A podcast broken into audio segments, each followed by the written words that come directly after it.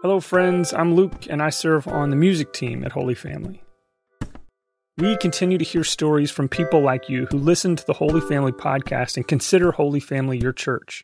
And whether you're someone who's constantly on the go, hasn't found a church community where you live to which you can belong, or someone who's wondering about the shape of your faith, we are honored to be with you by sharing these reflections from our Sunday liturgies. We rely on the generosity of our congregation, which includes you wherever you listen, to help our ministry achieve and maintain financial health. If this podcast has been a gift to you, would you consider making a contribution so that we can continue offering resources that welcome questions, curiosities, and doubts? You can make a gift by following the link in our show notes. That's at Holy Family H T X dot org.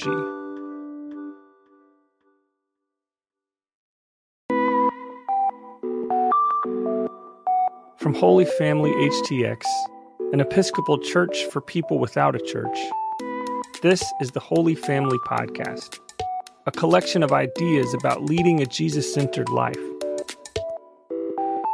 We clearly explore the church's understandings while bringing our own questions, curiosities, and doubts, and we never demand fake agreement. Theological exploration is just better that way. So, let's take a moment of silence as we get ready to contemplate today's ideas.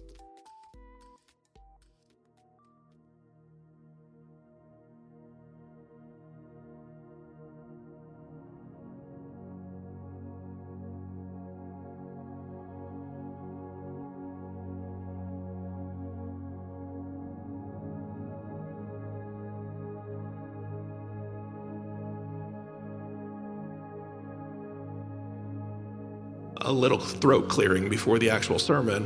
One, are y'all like celebrating the Astros win last night? Yes, right? Okay, yeah, great, wonderful, excellent, love that. Um, right, come on, I see that hand. Um, uh, two, if you're thinking, was he wearing green earlier? Yeah, I sure was. And I got about halfway through the song and I thought, oh wait, it's All Saints' Day. I was like, well, I'm already in green. And then I thought, no, we're not a fussy place, forget it. So I just went and changed. So, welcome. Let's pray. Oh God, open us up. Open our eyes so that we can see, and open our ears so that we can hear. Open our hearts to receive whatever it is that you want to take out of your hearts and place deep within ours. And then, oh God, open our hands so that we can serve. And may I speak in the name of the living God, Father, Son, and Holy Spirit. Amen. Well, today is All Saints' Sunday. It's a Sunday where we hold space with one another to remember those who have died. It's a Sunday where we remember and hold on to resurrection hope. And it's also a day that gives us the opportunity to think about our own lives. And frankly, how short life tends to be, particularly the older you get. We begin to even wonder about our own legacy. Which is to say, this is really the Sunday when we consider one line from the Nicene Creed. It says, we believe in one church. Now, in some ways, this is a really odd, bizarre claim for the Creed to make. Really? One church? There's so many different Christian communities. But All Saints' Sunday is the day where you stop thinking about it from our perspective and you begin thinking about it from God's perspective. From God's perspective, how many families does God have? It's only one. God has one family, one human family. And it's made up of people on earth, but also in heaven. Have you ever noticed, if you come here regularly, when we pray the communion prayer, we kick it off by saying, we're going to join in with angels and archangels and all the company of heaven. Which is a way of saying what we do at ten thirty on Sundays, we're just joining in with what's always happening in heaven. On God's side of the veil, I don't really know what's going on there. And I think any preacher who tells you they do, uh, they're just, they're just, they're misguided. We don't really know. And yet, the impressions that we have is that All of God's people on that side of the veil are worshiping God, enjoying communion with God, and enjoying a communion with one another. And when we celebrate communion here, we're actually syncing up with what's going on on the other side of the veil. So perhaps today you have come to All Saints' Sunday thinking about many of the people who you have loved or perhaps quarreled with that have gone on before you in death.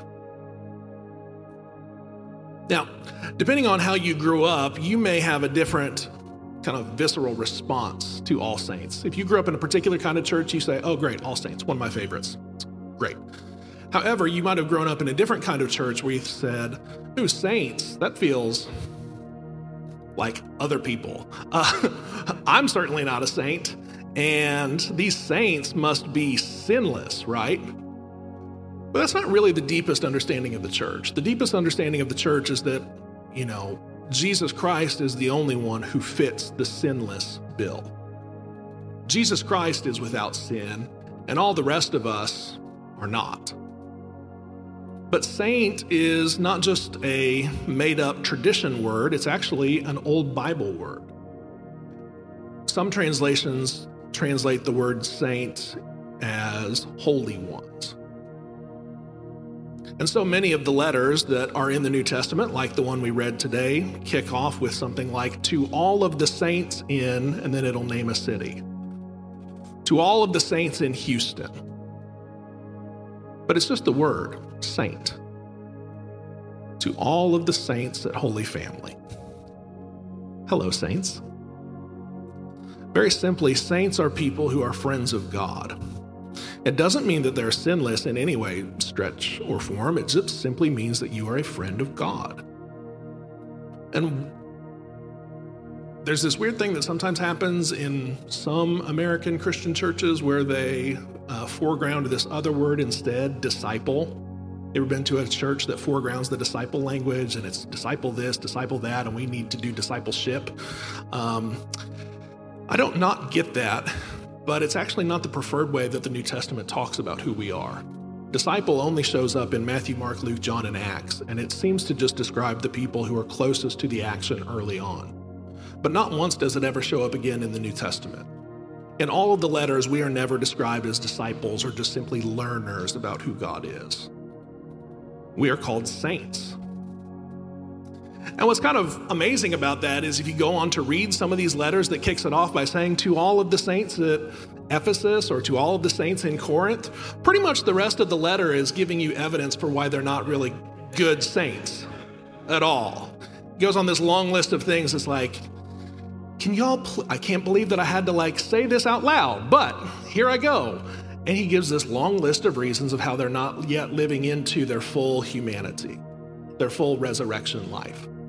And so instead of holding these in opposition to one another, I want to hold them in an opposable tension. Yes, we all participate in the forms of evil and sin and death. And yes, we are all called to be saints. It's just not a hard either or. It's not a hard binary. It's kind of all of us.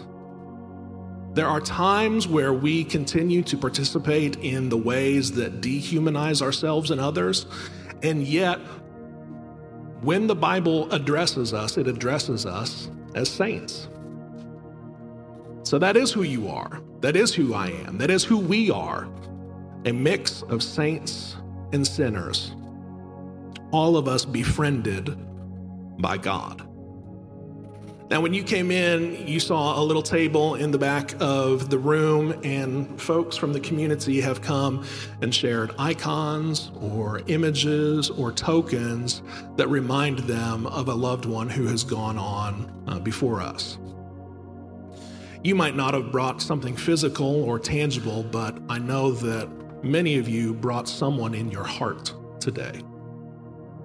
And you'll have an opportunity at the prayers of the people. We'll hold some space with one another to say their names out loud as a way to thank God for blessing us with their presence. And we remember them for who they truly are in God. Saints. People who enjoyed the friendship of God. People who showed us what it means to be a friend of God, who shows us what it means to be loved deeply by God, who showed us that, of course, we're not sinless. We hold together this range of saint and sinner all at once. And the more like a saint we become, weirdly, the more human we become. That's new learning for me. I'll be honest with you, in the kind of religious Christian tradition that I was brought up in, I kind of always assumed that my humanity was the thing holding me back from being close to God. I was like, hey, don't judge me, I'm only human. And that's keeping me from being close to God. But the more that I've gotten to know who Jesus Christ is, the more that I've discovered it's actually the opposite. God's deepest desire is that we would be truly human. The more human we become, the more like Jesus Christ we become. Our humanity is getting closer and closer to God's divinity. That's what it means to be human. And it's why when particularly heinous crimes occur, we call that dehumanizing. That's the whole point. It's less than human. It's not living up to the high calling of being truly human. Jesus Christ is calling us to be truly human. And the Bible word for a truly human person is a saint. And so, my dear sisters, brothers, and siblings, All Saints' Sunday is the Sunday that reminds us that the story that goes like this, you are a self-made person, that's not really true, is it? I mean, we all, it's, I, I don't not get the allure. I really do. But that's not really how life works. I don't even know what bootstraps are, but from early on I was told I had to like pull myself up by them. And I was told that if I worked hard enough and busted, um, uh, worked hard enough, uh,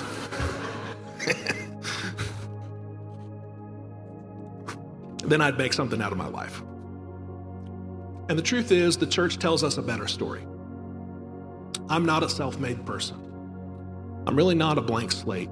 And in love, neither are you. God is making us more human. And one of the primary ways that God makes us more human rather than less is through other people. That's why communities like this are so important. And we don't just throw a podcast out there for you to like listen to on your commute. This community, you all make me more human, not less.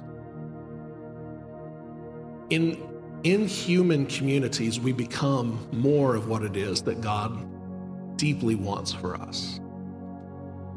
And it's not just through preaching and regular church things, it's through the community. God uses you and me to help make one another more recognizably saintly, more recognizably human. And today you and I get to recognize that we are not self-made people, but we recognize that God is making us through one another.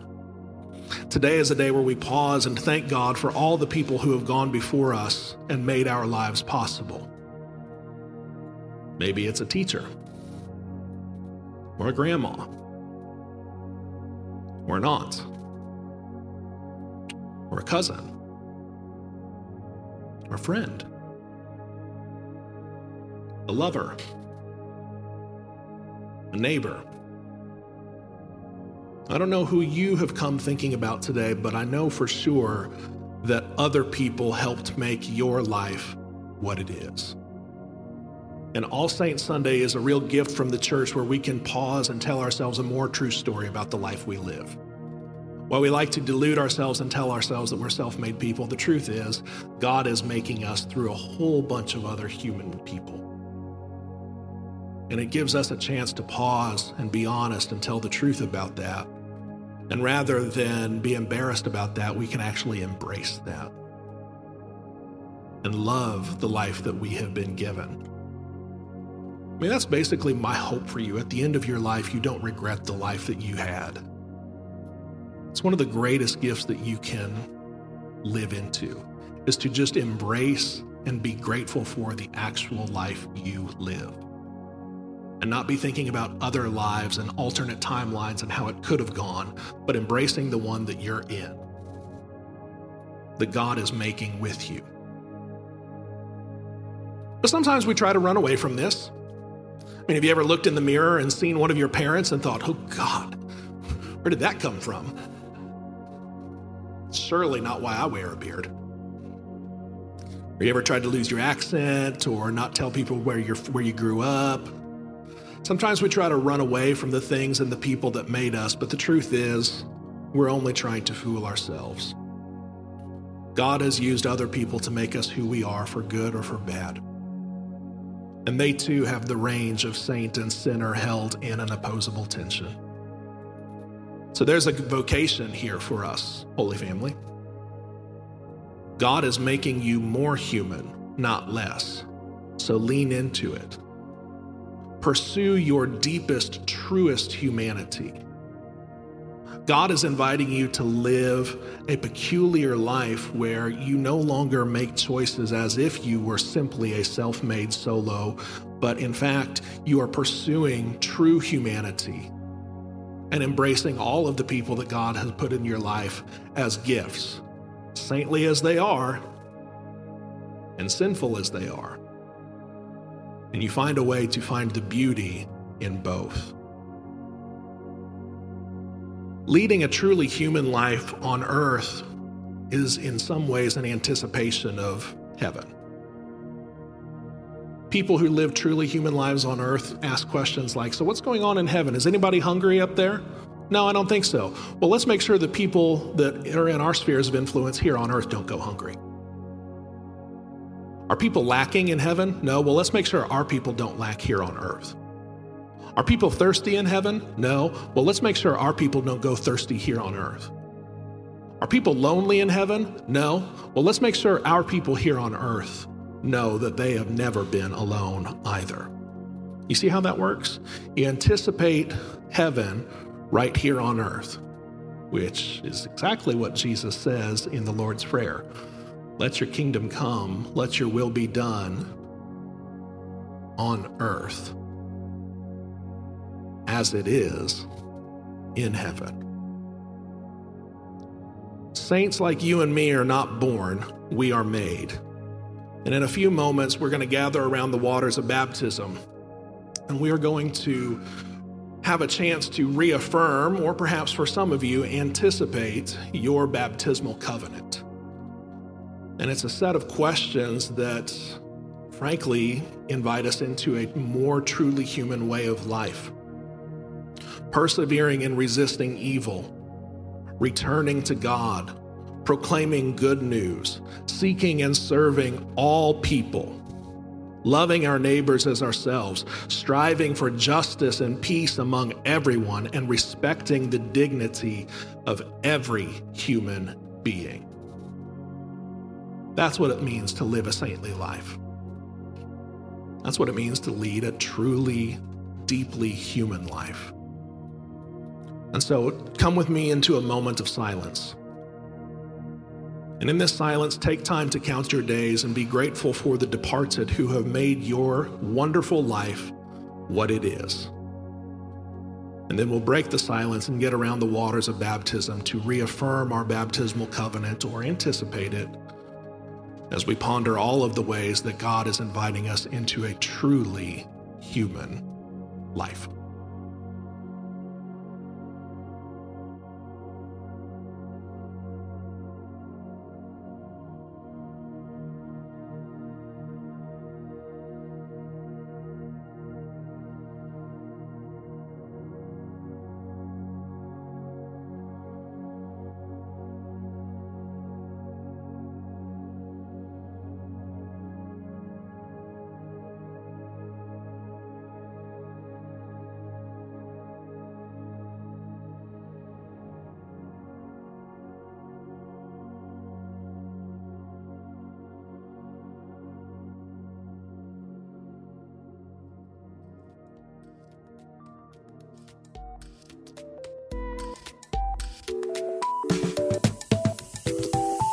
can find more resources to help you lead a Jesus-centered life at Holy Family H T X dot org. Again, it's Holy Family H T X dot org.